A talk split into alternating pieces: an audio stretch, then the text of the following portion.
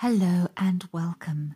My name's Michelle, and this is the Mantis Wheel Dream Doors Closing podcast.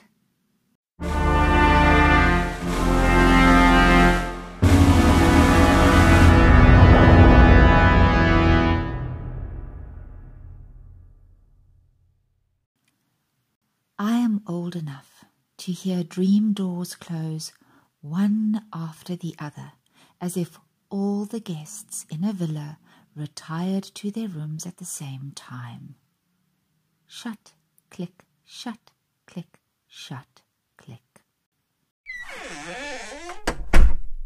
And the keys turned in the locks.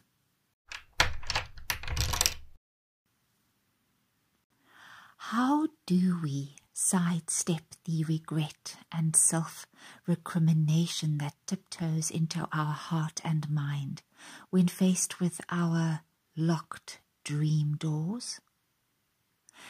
As a child, my limbs and spirit and heart and daydreams knew dance. I spent many compelling hours in my head watching my magnificent performances. But I attended one term of ballet class in a black leotard and quit when it became clear I needed pink slippers to progress. Money was tight. I didn't dream of asking my mom, Can you buy them, please? Yet other children with no money won't stop, don't stop, until they've pirouetted to their destination. This knowledge gnawed at me in later years. Why didn't I have the tenacity, the determination, the passion, the something to push through each and every obstacle until I was through my dance door in my tutu? These thoughts made me sad.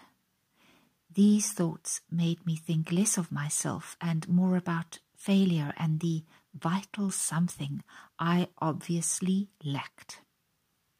These thoughts were getting plump on my distress. I was bullying myself. I created a naive but satisfying escape from these thoughts. I created exit doors.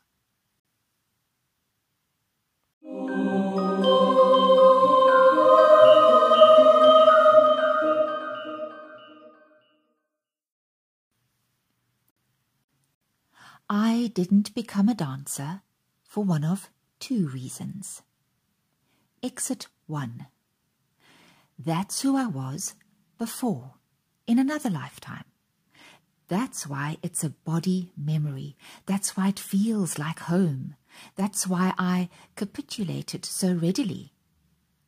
Now I had to be here, do this. The this being a singular lack of motivation and ambition, birthing babies, years of intense immersion in parenting, and a healthier relationship with food. Experiences you don't have when you're a prima ballerina. Well, not if you're as good as I know I was. Exit 2. That's who I'll be next time. When I return in a petite body and have rich parents, my talent will be funded and I'll get bunions but no boobs.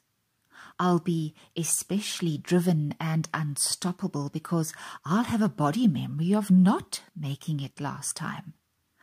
I'll be the dancing queen, and my previous unfulfilled desire will drive my success, will steer me to stardom.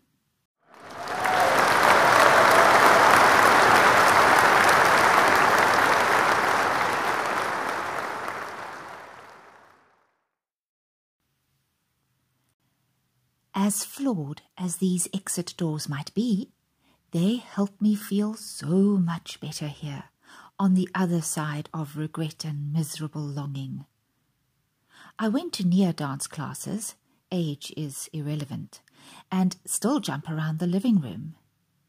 When the ordinary quality of my life strikes me down, I tend to use exit door one. Me? I've done the sex, booze, drugs, and rock and roll. I've been famous. I've been infamous. This lifetime, I'm chilling.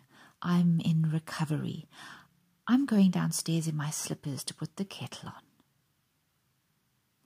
Thank you for visiting and thank you for listening. Till next time, bye.